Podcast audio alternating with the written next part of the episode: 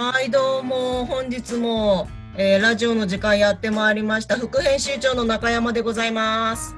編集長の堤です。よろしくお願いします。よろしくお願いいたします。はい。あのですね、私、あのー副編集長の傍らですね、ツイッター配信、略してツイハイの方をやらせていただいてるんですよ。副業でやってるんですよね。副業でやる、あの、これ、あの、言っちゃダメなやつだったかもしれないですけどね。編集長に言っちゃダメなやつかもしれないですけど、副業で。副業うちは禁止ですからね。禁止、禁止ですよね、普通ね。ははい。なんですけど、まあまあ、首です法の目をかいくぐってやらせていただいてるんですけど。どうぞどうぞ。まあ、まああのですね、まあとにかくあのツイッターでずっとぐるぐるぐるぐる移動してるんですけれども、はいあのうちのですねアカウントでやっぱりやらせていただいているハレコンのはいはいはいはいはいはい。やっぱりいややっぱ本当あのちょちょっと前に6月の頭くらいにこうやあの一回盛り上がったんですよ。あの、ううんちの方でインタビュー記事をいっぱい出したので。うんうんうんうん。うんですけどやっぱ盛り上がりがやっぱりどんどんどんどんまだ冷めやらんという感じでうん、これあれですよね多分あのこ,、えっとこの前だって最終回が出たんですもんね。そうですね。うん3週間出たから、あのまあ、やっぱりツイッターの方でも盛り上がってそうするとあのこちらのあのアカウントで、えっと発信したあのインタビュー記事とかに関してもポツポツとやっぱり、あのいいねとかっていうありがたいしてくれる方っていうのがあいやもう本当ありがたい限りです。本当に。やっぱりねあの時間経っちゃうとなかなかっていうところあるんですけどいやーそれでも探し出してくるファンの方がいるっていういや、本当そうやっぱりいやもうに人気冷めやらぬっていう感じで最終回終わってもいや、ありがたい。いやーでも私あれなんですよあのあの単行本派なんですねはいはいはいはいはい。はいなのでその最終回見てなくてあの今度あれじゃないですか10 19巻が出るのでそこまでこのそうですね大切に取ってあるんですけど、はいはいはいはいあ。れなんですよね堤さんリアタイで見たんですよねそう。これ、あの、もう収録前にね、悲しいお知らせって話をしてたんですけど、うんこれですよ、悲しいお知らせは、実は。え何ですか？えいや、何これ、実はですね、悲しいお知らせがあるって今日はあれですもんね。だって収録前に言ってて超怖かったんですけど。そうなんですけど何ですか？あの、本当ね、悲しいお知らせなんですよ、これは。な いやいや、じゃあじゃあじゃあ言言ってくださいよ、もう。まあ、さ散々ですね、このラジオでもですね、私、そのハレコンをですね、まあ、追いかけてきたというところで、あの追いかけてたこの号を買えば、この号を買えば、えーはい最終話もリアタイで読めるというところまで、えーうんまあ、あの各週でね、えー連載されていたりとか、うんバックナンバーがどこまで買えるかっていう加減でですね、うん。えーこえー最新話が29号です。はい。はいあの今今発売されてて、えーあの 紙めくる音がする。はい、20ヤングマガジン29、はい、ボリューム9を私手にあります、今手元にあります。はいはいはい18巻が終わってから、はい。この29に行くまでですね、はい。えー18巻の次の話は、実は2018年の50号に掲載されてまして、はい。その後、救済されたんですよね、出産で。そうですね。はい。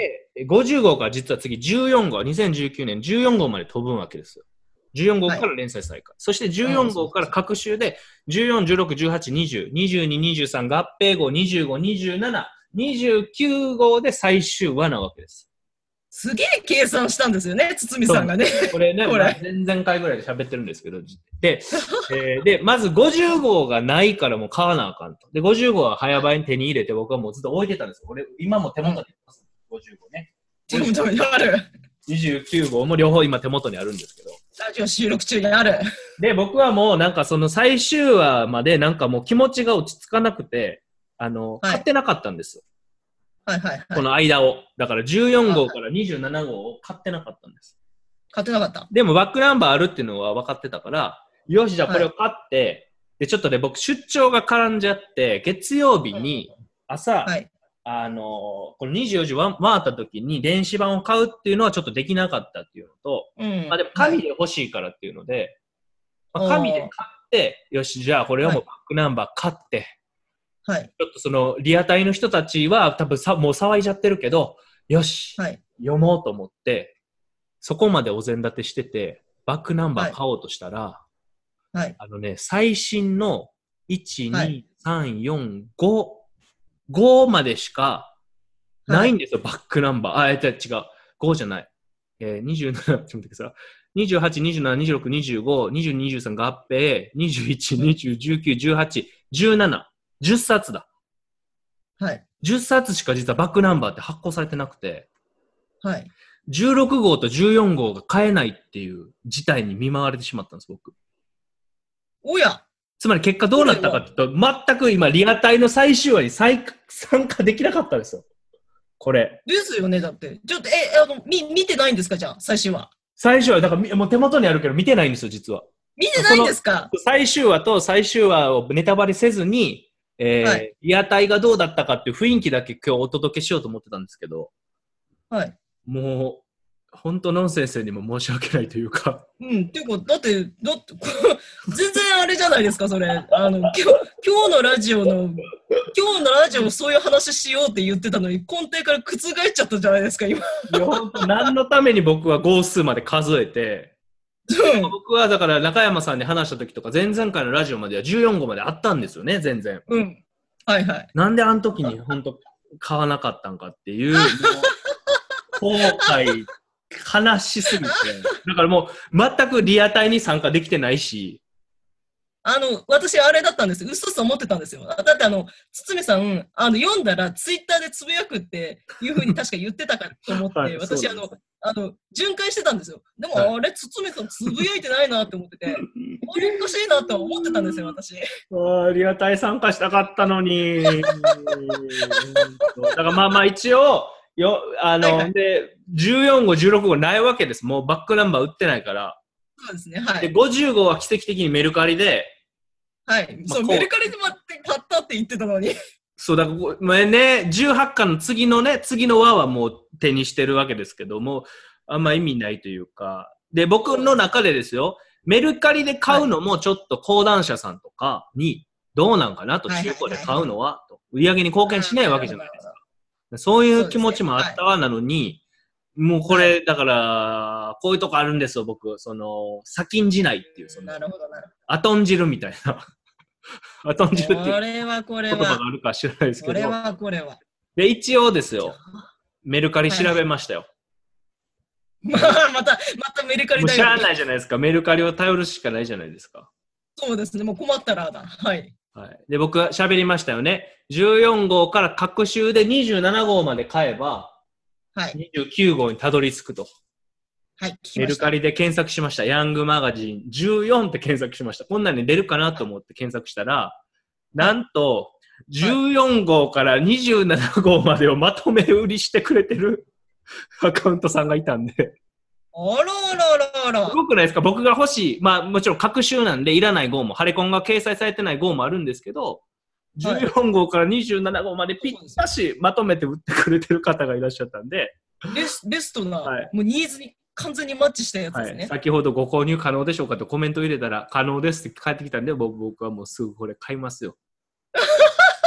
買って、まあけ、検索で戻ることになりますけど、ツイッターでちょっと検索で戻って、はいはいリアタイ勢の人たちのこの楽しんでた風景をちょっとはいまあ、検索して、もううんちょっとね、リアタイではないんですけど、楽しもうかなとは一応思ってつさん、なんて言うんですかね、とリアタイ派でもなく、単行本準リアタイ派みたいな、ああ、恥ずかしい、こ一生懸命追いかけ派というか、だからめちゃくちゃもう、だから、その出張もあったし、ちょっとその出張で朝まで飲んじゃったって、もうコンディション悪いから、こんな気持ちでハレコン読まれへんわとかもあって、すごい満を持して読もうと思って、バックナンバー買おうと思ったらダメやったんで、これ悲しい。もうじゃあ、結局、あれですね、じゃあ、ととにかくまとめますと、今日最終回の話とかっていうのは、もうじゃあ一切できないってことですね。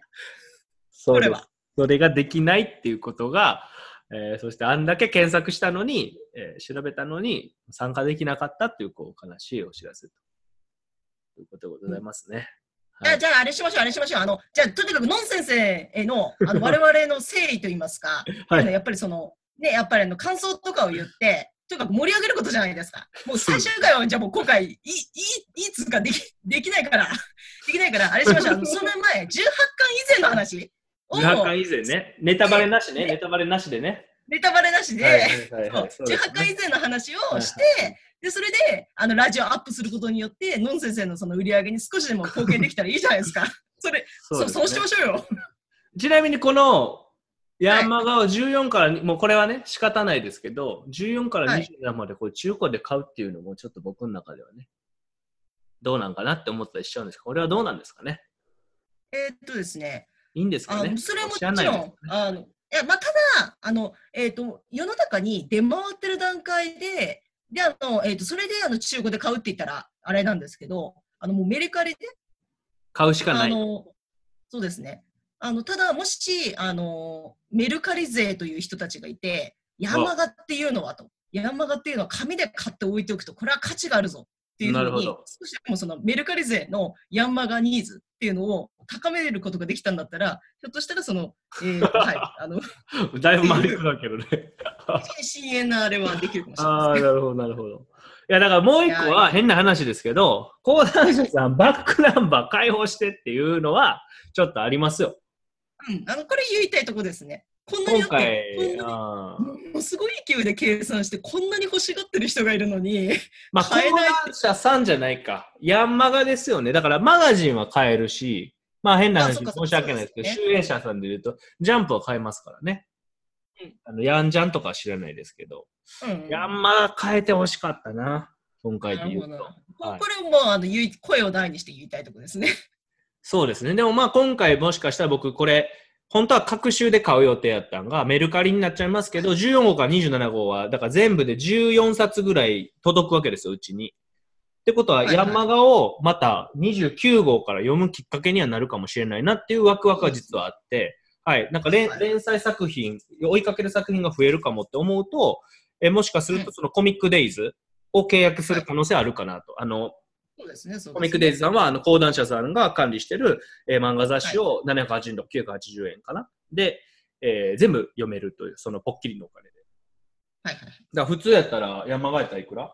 ヤンマガは390円ですね。かける4。今、今手元で調べましたよね。はい紙の音しましたもん。えーまあ、約1600円かかるのが1000円ぐらいはで、ヤンマガも読めるし、月マガも読めるし、まるも読めるし、えーあのもちろん女性漫画雑誌も読めるし、みたいなサービスだったんで。これはお得みたいなやつですよね。そうですね。漫画デイズをもしかしたら契約する可能性は出てきますね。あの、最近あれですよね。えーっと、中山さんが担当してるあのザ・ファブルの、バブル。えーもそううそうそうヤンマガに載ってて、6月21日公開ってなってるんで、そうなんですよ。はい、なんかその辺もね、僕がもしかしたら読むきっかけをもらえると、ちょっとあの漫画ライフが充実するなとは思っております。そうです。はい。で、まあ、話戻してハレコンっすね。そうっす。はい、そうっす。まあ、そうだ、そうだ。ハレコの話でした。はい。えーと、ハレコの話をしたいと思います。はい、しましょう。じゃあ、じゃあ結局その堤さんがそのリアタイで最終回の話っていうのはできないんで、はい。あの、それ以前の話をしたいと思うんですけど、はい。まそうなった時に、あの、私と堤さん、あの、当然、あの、もう、あの、読んでるんですよね、18巻まで。で読んでます。、なんですけど、ちょっとあの、もう一方、あの、18巻まで読んでる、あの人がいますので、そちらの方も、あの、一緒に交えて、ね、はい。あの、感想を述べることができると、これ膨らみがあっていいんじゃないかなと思うので、そうですねちょっとお呼びしたいかなと思います。はい。えーっと、はい、それじゃあ、あの、サミゾさん、よろしくお願いいたします。はい。できたかな？あー、こんにちは。よろしくお願いします。あ、よろしくお願いいたします。一瞬僕、ノン先生出てくるんかと思いました。この流れでノンセンス出てきたらすごいですけどね。ご本人登場みたい。ご本人登場するんだったら、その落とし、あの、堤さんが取れなかった部分の生原稿を見せてもらえばいい。今回はサミいやいやトさんが来てくれたと。はい、今日はサミゾさんが来て。ノン先生と考えてた人からとったらすごい落差になっちゃいます。いやいやいやいや、ノン先生が出てくるとはもう一言も言っておりませんので、大丈夫。誰も思わへんか。堤さんの希望でした。あじゃあ、あの、つつあの、サミゾさん、ちょっと自己紹介していただいて。あ、そうですね。自己紹介。はい。もうもうすでになんかサミゾっていうのは出てちゃった出ちゃったんですけど、そうですね。ジョニーさんかなとラライターネーム、ライターはそのとしてはあのジョニスケっていう名前で今、あの、あ、言っちゃった。そうだ。ジョニスケさんでごめんなさい。ジョニスケさんで、じゃあはい行きます。これどうなんですか？サミゾさん的には OK なんですか？ジョいいんですよね、別に。うんまあ、そうですね。いいです。はい、え、じゃあどっちか、どっちで読んだらいいですか？ラジオ内では。まあ一応ジョニスケでいきましょうか、じゃあジョジョニスケさんでお願いします。はい、すいません。はいじゃあ、えージョニスケさんの登場です。あ、またここから始まるんですね。あはい、すいません。切り直しました。よよろしくお願いします。はいろしくお願いします。ジョニスケです。よろしくお願いします。えージョニースケさん、そうですね、自己紹介というか、まあ結構、はいあの、もちろん勝手に呼んできたどっかの人じゃなくて、えーうちのメディアのライターと、あと、あれをやってくれてるんですよね、あの画像をね、作っていただいてる。ああ、そうですね。はい。はい。そこで非常に、まあ最初はライターさんとして来ていただいたんですけど、そもそもこうデザインのお仕事をされているということで、ね、画像をちょっとじゃあ作ってもらえませんかということで、今その、えー記事の一番上にある画像、アイキャッチ画像と言われるものですけど、あれを、うん。えー担当していただいて、かなりね、えー漫画に合わせて、そのテーマに合わせて作っていただいてるんで、まあ最初は僕がこれ作ってくださいっていう形ですけど、今はライターさんから直接言ってもらってて、えーライターさん皆さんからかなりご好評をもらってますよね、あの画像たちは。ああ、そうだ、よかったですね。いやいや、すごい、いつも見てもなんかっこいいですよね、いいなとか、その作品の感じが出てるなとかっていうのはあって、そうですね。その作品とかとライターさん一人一人の色も出せたらいいなっていうのを考うんえながらやってます。わあ、うん嬉しい、嬉しいな。で、えージョニースケさんも、晴れ今後、えーはいプッシュしてる。そうですね。おすす僕もうん。あれですもんね、あの、えっ、と、うちのメディアで、あの、まとめ記事、漫画のまとめ記事っていう、この何月に読んだライターのおすすめ記事っていう、そういう記事が、こう、あるんですけども、その4月のおすすめですよね、に、あの、ジョニスケさんも、ハレコンおすすめっていうことで出してて、そうですね。僕が読み始めたのが、その、あやめさんの、あれこの記事がきっかけで、と、その、野口先生のインタビューが決まったことがきっかけで読み始めたんですけど、はいはい。本当に面白くて、なんか一気、一気見ししちゃいましたね。おお。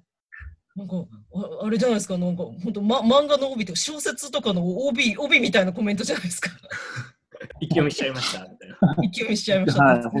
なんかほん止まらんかったですね。久しぶりにこんな一作というか、自分の中では。ああ、そうなんですね。はおー、すげえ。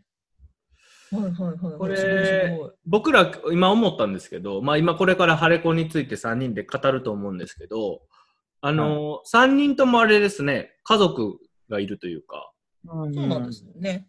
全員お持、ちなんですよね。そう、なね子持ちっていうのが。あれ、みんな子供の年齢いくつですか？うち2歳と5歳ですね。えっと、うちは3歳と1歳です。うち今、小学校の2年生ですね。でも大きい。見事にバラバラ。い バラバラや、そんな中にあってね、ハレコンじゃないですか。だ。うんうん。ハーレムコンじゃないですか。ハーレブコ。これ男性目線と女性目線で結構違うかなと思うんですけど、結構中山さん絶賛してて、うん。うん。それ聞きたいですね。うん。聞きたい、聞きたい。うん本当に聞きたいなって思って、あのーハレコンという作品が女性の方の方が、あのーあの読者の方が多いっていうふうにノン先生おっしゃってたんですよね。うんうんうん、だったので、多分あの男性の堤さんとジョニスケさんの意見、あの感想っていうのは、ちょっとひょっとしたらあの珍しいかもしれないので、ちょっといいのかなとああ、そうかそうか、そういうことですね。はい。うんえー、ジョニスケさん、ど、どの辺ハマりました？ハマった。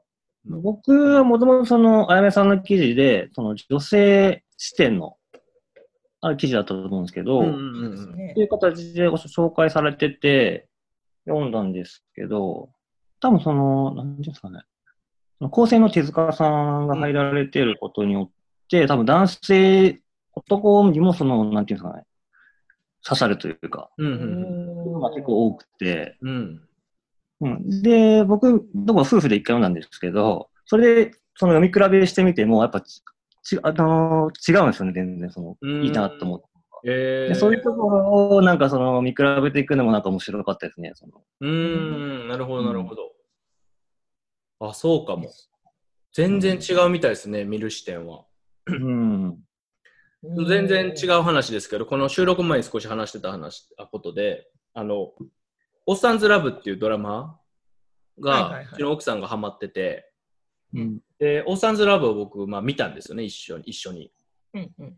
でもう全然やっぱり、その刺さってる視点とか見てる視点とか、気になってるとことか、感情移入する場面とかは全然違うかったんで、へーハレコンもそうだと思うんですけど、やっぱこれ多分、手塚さん入ってなかったら、結構なんか分かりづらくなってたというか、うん。まあ刺さりにくくなってたんじゃないかなっていうのは、やっぱ、うんうん思いますね。構成としてやっぱり入ってらっしゃるんで、うん。だから、うん。うん、なんかその、やっぱノン先生のこう書きく、うんうん。キャラの書き口って、なんでしょうね。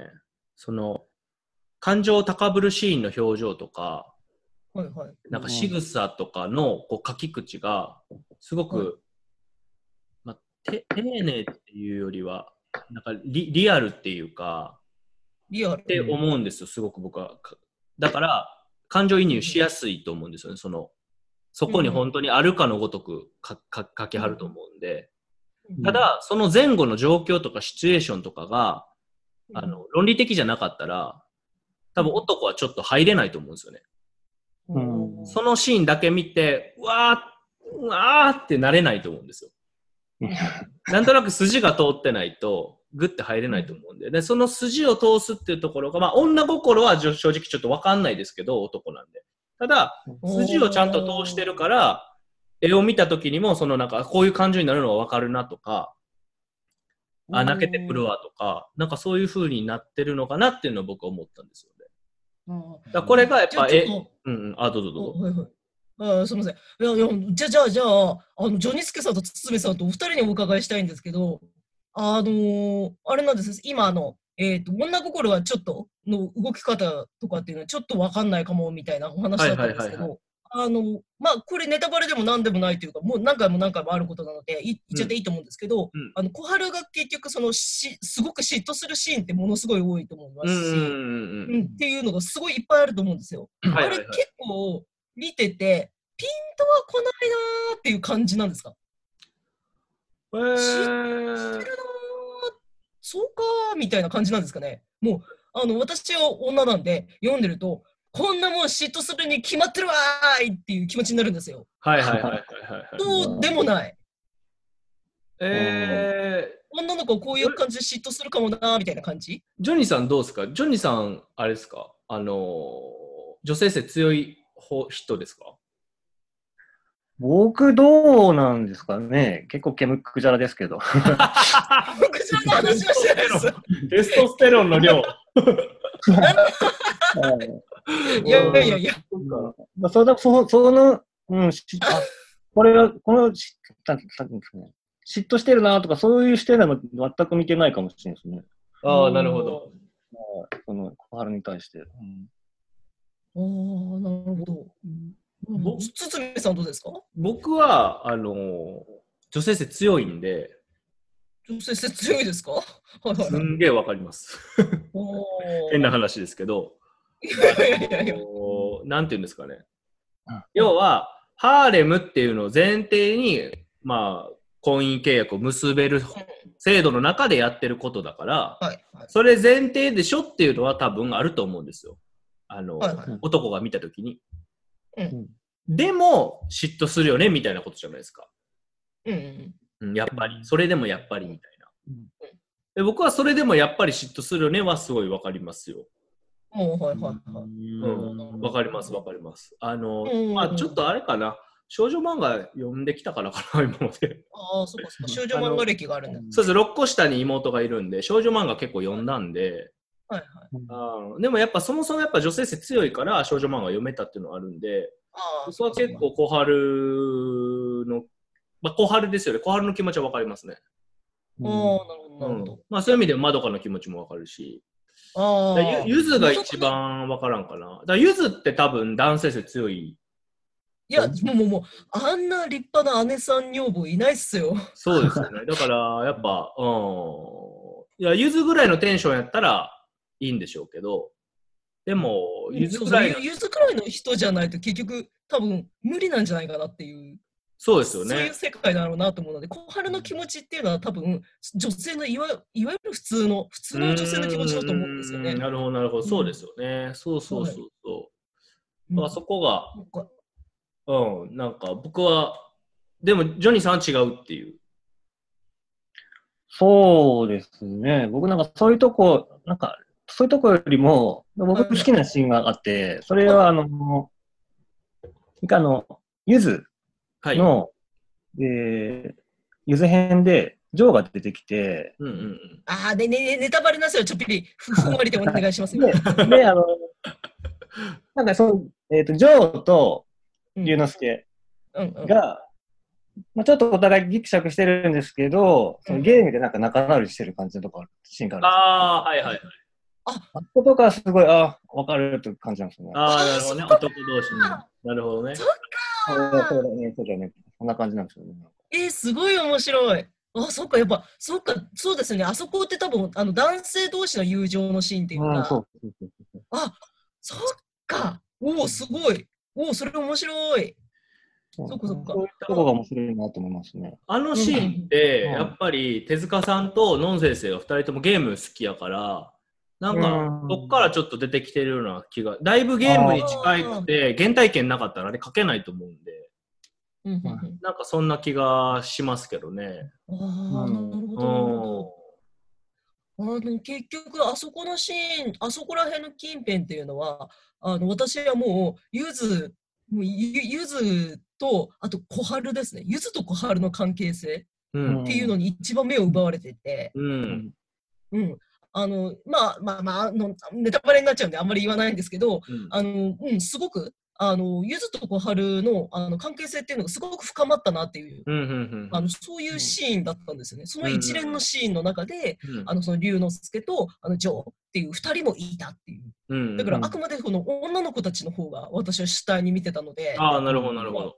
ジョニーさんが今、うん、あの、龍龍之介とジョーとっていう話をしたときに、うんでも、あの、言われてみれば確かにわかるんですよ。あ、そう、うん男の子の友情、うんそういう感じかもしれないなと思うんですけど、うんいや、でも今すごい新鮮でした。そうか、うんそうか。そうそういう意味では違います逆ね。逆に、龍之介とか、その、はいはい。の気持ちって、わかるんですかね、女性は？例えば、独占したいみたいなこととか。はいはい。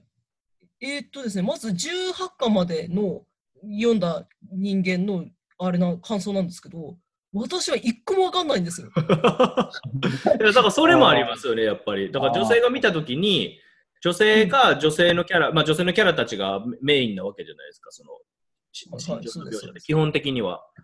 はい。だけどやっぱり、もちろん龍之介も一人の主人公で、そうそうそう彼にも成長とか、いろんな、こう、感情の起伏とかがあるわけじゃないですか。はい。彼に対して共感で、逆にできないですよね。私はもうでできないですね。あの結局なん、なんていうのかな、もう小春が私の視点なんですよ。はいはいはいで小。春が視点なので、もう龍之介は本当に あのととてつもないなんかこう傍若無人なことを言ってくる王子様。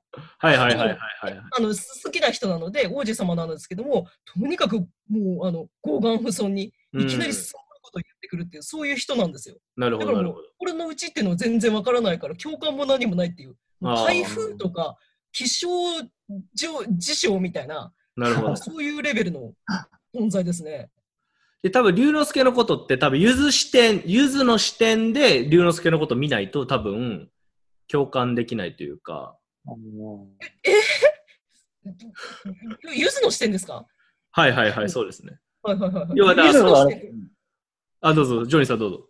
で、ゆずは龍之介に理解ありますもんね、すごい。そうなんですよねう。んだから、あの視点で見ないと多分、無理なんじゃないですかね。その、要は、可愛い可愛い男の子っていう形でうん。捉えないと、しんどいと思いますよ。本当にお姉さんが傍若無人だし、はい、そうそうそうそう、そういう視点で彼を温、かく見守ってくれてるんだ。そう、受け入れる。まあ、だからお母さんみたいな視点で見ないと、あの、一人の男性として見ると、かなりきついと思うんで、えもうもうきあの私、小春目線だときついですよ。なんやねんこいつってなるじゃないですか、絶対。もうななんやねんですよ。だからそれは、なんやねんって思いますよ。だからそれは、うん、なんか、いや、龍之介こそ共感されへんのよなっていう。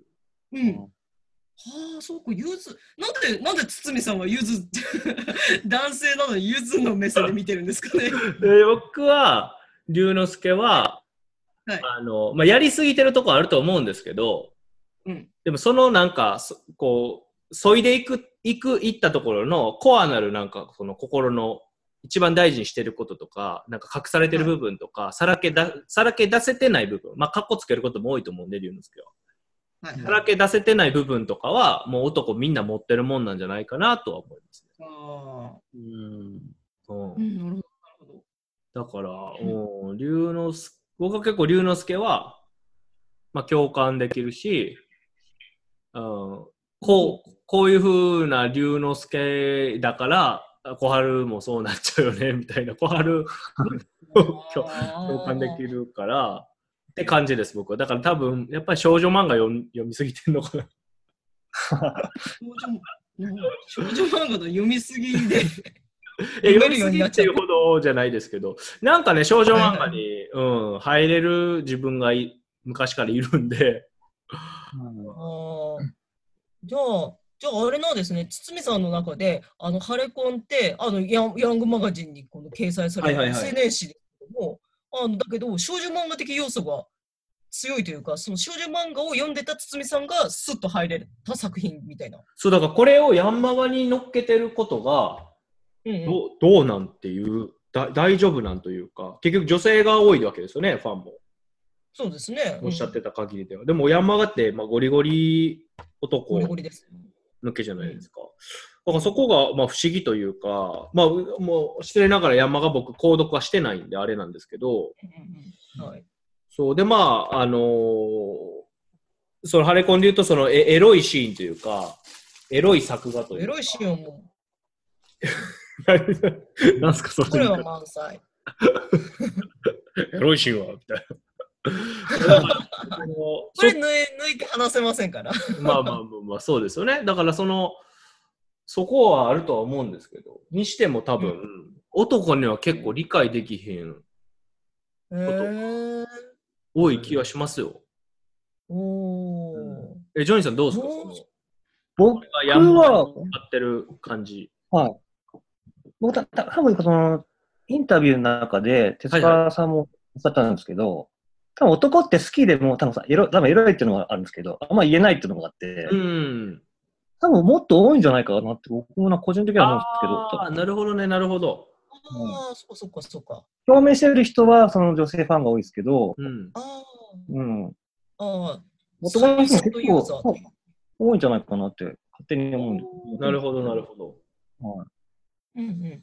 でも、結局あれですもんね、ヤンマガを買ってる人たちっていうのは多分圧倒的に男性の方が多いと思いますから、ヤンマガでね、あの他の作品を読んでると言いつつ、こっそり、ハレコンも読んでるっていう。こっそり。これでも女の子に共感して読んでんのかな？あの、あの、キャラクターね。うんうんうん。うん僕は、コハルですよね、やっぱり。うんうんうんうん。やっぱなんでしょうねこ小春応援してるし、あまどかとか伊豆の気持ちもわかるけど、やっぱ小春を応援してるから、小春を応援するっていうスタイルで僕読んでるんですよね。今思ったんです。応援するだ。うんうんそうジョニーさんは？僕はどうですか応援するというストーリーが、そうですね、特定のキャラというより、まあ、一番共感できるのは、まあ、龍之介なんですけど、やっぱそうなんや。うんそれよりもストーリーで見てるかなって感じなのか。ストーリーが面白いですね。ああ、なるほど、なるほど。シンプルに。うん。そっか、そっか、そっか。うんなるほど、違う、違うもんだな。面白いな。うんうんうんで中山さんは？いや、もう私はもうあれですよ。小春の目線ですね。ああ、うん、小春の目線で全部あの事象が展開されていくので。はいはいはいはい。うんうん。うん、なのでもう、あのゆずはすごいあのいいお姉ちゃんだし、はいはいはい龍之。介はどうぞわからない。うんわけのわからないけど、すごい、すごいやつっていう、そうう。いうん感じ。うん。だから多分うん違うな。はいはいはい。龍之介を見たときに、はいもう、なんなんよとか、ってなる人は多分小春に入り込んで読めてると思うんですよ。うん。で、僕は小春応援してるんですけど、いやーでも龍之介の気持ちもわかるしな、でも小春頑張ってほしいな、みたいなちょっと引いてるんですよね。うんで、ジョニーさんは多分もうちょっと、えー、えー龍之介寄りで、うんうんかつストーリーをもう少し俯瞰して見てるというか、もう単純に面白いって見てるっていう。そうですね。うんはいなんか全然違う楽しみ方してるな、そうですね。ね。うんしましたね。いや、もう、いいいいいいですね。なんか、いろんな、んいろんな人が、多分あの、その、多分手塚さんが入ってたっていうこと、あの、構成で入ってたっていう。いや、多分めちゃくちちゃ大きいと思いますね、そういう意味では。ねえいろんな要素がこうミックスされてういるんの。かなっていう感じで、うん面白いですね。なんかそうです。だどうやったらもっと面白くなれるかと、えっと、もっとちゃんとこう現実的な部分をちゃんと欠けてるか、ふつまあ、漫画なんやけど、やっぱこういう風にするのが現実的だよねっていう路線は、まあ、ハレコンっていうのがやっぱどうしても、こう、まあちょっとファンタジーじゃないですか、言っても、これ法律が決まってこうなってるっていうこと自体がちょっとファンタジーっぽいから、うん。現実の部分ちゃんと埋めてると思うんですけど、うんそこをやっぱ手塚さんがちゃんと手綱握ってるのかなとか、やっぱインタビューでもそれを感じましたし、うん。そう、あともう一個がやっぱりその、どんどんこう、面白いっていうのが、なんかこう、一本上司じゃないストーリーが展開されていくっていうのは、なんかこれもまあ手塚さんの話になっちゃいますけど、手塚さんが、ノン先生がこう新しいチャレンジとか、まだ見あの見せてない部分をどんどん出していくっていうことも、結構その、やってらっしゃったんで、インタビューでもうん。あの記事として出てますけど、うんだからやっぱ手塚さんの手綱の握り方と、うん、あとやっぱノン先生がじゃあこういうのを表現したいとか、で実際それをまあかけるっていうこととか、うんなんかその辺がやっぱうまくミックスしてる感じが、だからこうやって3人で喋ると余計にそうですね。思いましたね。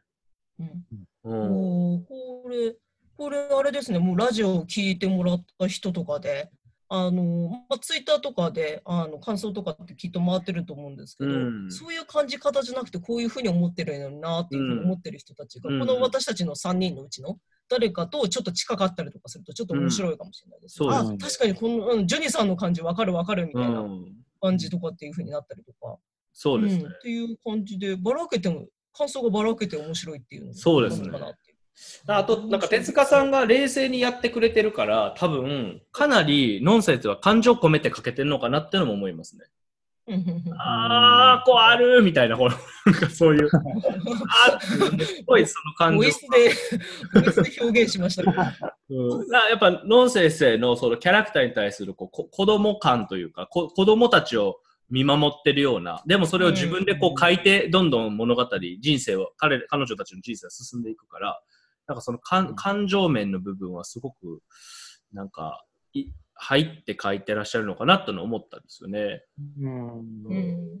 だからそれはだから、うん、いいいいコンビなんだなって、またそれもさらに思いますね。うん。うんうんうんうん、いやいや、あれですね、うん。あのーまあ、あの、えっ、と、この前、あの、最終巻は、あの、最終回はヤンマガで出ちゃいましたけど、まあ、あの、この後、ああのー最終巻も発売を控えてますから、このラジオ、こう、ツイッターで出しといて、もしね、その19巻とかが発売された機会に、またそのツイッターで検索とかされて、聞いてもらって、あ、そうそうそう、みたいな感じで、共感してもらえると、ちょっとこれ面白いですよね。そうですね、ぜひ読んでいただきたいですね。なんか、うんハマりましたからね、結局。ねはい。うんちなみにえうんー自分の好きな漫画発表してください、えジョニーさんは？ジョニーさんは？何が好きですか？漫画。僕の一押しはブルージャイアント。あ、ブルージャイアント。記事のぐらいそうですね。で、記事として、あと、火の鳥のね、シリーズをはいはい。書いてますよね。で僕はまあサッカー人間なんであのスポーツ漫画結構全般見ますけどやっぱりサッカー漫画をすごい読むのとあと、はまあ、母親の影響でバナナフィッシュ読んでたり、まあ、妹の影響でカードキャプターさくら読んでたりとか、まあ、そのカードキャプターさくらとかバナナフィッシュは読んでたっていうか好きな作品ってことなんですけどそういうのが好きなんですよね。で中山さんは？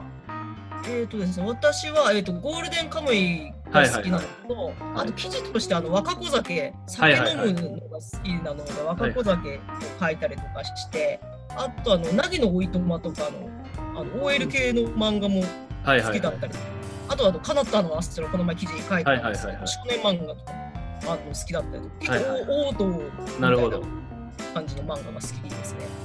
でこの僕が言いたいのはこの3人が時を同じくしてハレコンに3人ともハマったっていうことを言いたくて。うん。多分好きな漫画バラバラなんですよ。バラバラですよね。僕らほんまにバラバラだと思うんですけど、だけど、ハレコンはなんかハマっちゃったわけじゃないですか。その、うんハレコンもうん絶対し知らなかったですか？その、あやめさんが書くまで、記事を。あれでしたよ。ウェブウェブで結構あの、あの、ネットで広告が出てたんで、え一巻の表紙だけは見たことがある僕は本当申し訳ないですけど、知らなかったんですよ。ジョニーさんはどうでした、僕も知らなかったですね。ああ、そうですよね。だから、もう3月、4月に、あやめさん記事書いて、インタビューお願いしようかっていう時に多分僕らみんな読んだと思うんですけど、それでこうやってハマって、まあ最終話来ましたけど、最終巻まで多分絶対読み切ると思うんで、僕ら3人は。うんそうだからた結構いろんな人に刺さるんじゃないかなと思うんですよね。うん、そうですね。うん、好き好みっていうよりは、なんか単純に、なんか男女の愛とか、まあ、恋愛模様もそうですし、なんかそういうところのなんか普遍的な面白さ、まあストーリーも面白いけど、なんか普遍的なテーマを取り扱ってるような気がするんで、うん。ぜひ読んでもらいたいなってことを言いたかっただけです。だいぶティーアップしたでしょ？だいぶ今ティーアップした。うん。い。やいや、今、こ今回のあれなんですから、あのラジオの趣旨として、やっぱりノンセンスで応援っていうことがある。そうですね。このハレコ読んでほしい正しい締め方なんですよ。あ、よかったです。はいじゃあ、はい、あの、じゃあ、ちょっと、あの、つづめさんからいい感じで締めてもらって、じゃあ、今日のラジオはこんな感じで、あ、わかりました。終わる感じで。はい。はい、ありがとうございます。ジョイスケさんもありがとうございました。来ていただいて。ありがとうございました。はい。それでは。はい、じゃあまた、えっ、と、今日のラジオこの辺で、はい、終了ということで、はい、はいありがとうございました。はい、ありがとうございました。ありがとうございました。